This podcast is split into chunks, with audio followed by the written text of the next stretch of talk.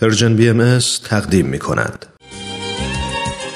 و ما این روزها با مناجاتی از حضرت عبدالبها یادی می کنیم از تمامی شهروندان ایران زمین، مردمانی که حقوق شهروندیشان پایمال شده و با فقر و بیکاری، خشونت و نابرابری و محرومیت و بی‌عدالتی روبرو هستند.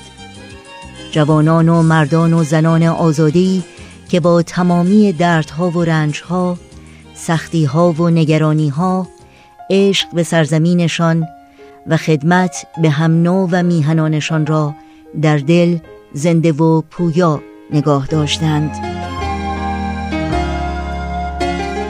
یاد شما در این روزها و در همه روزها زنده و پایدار.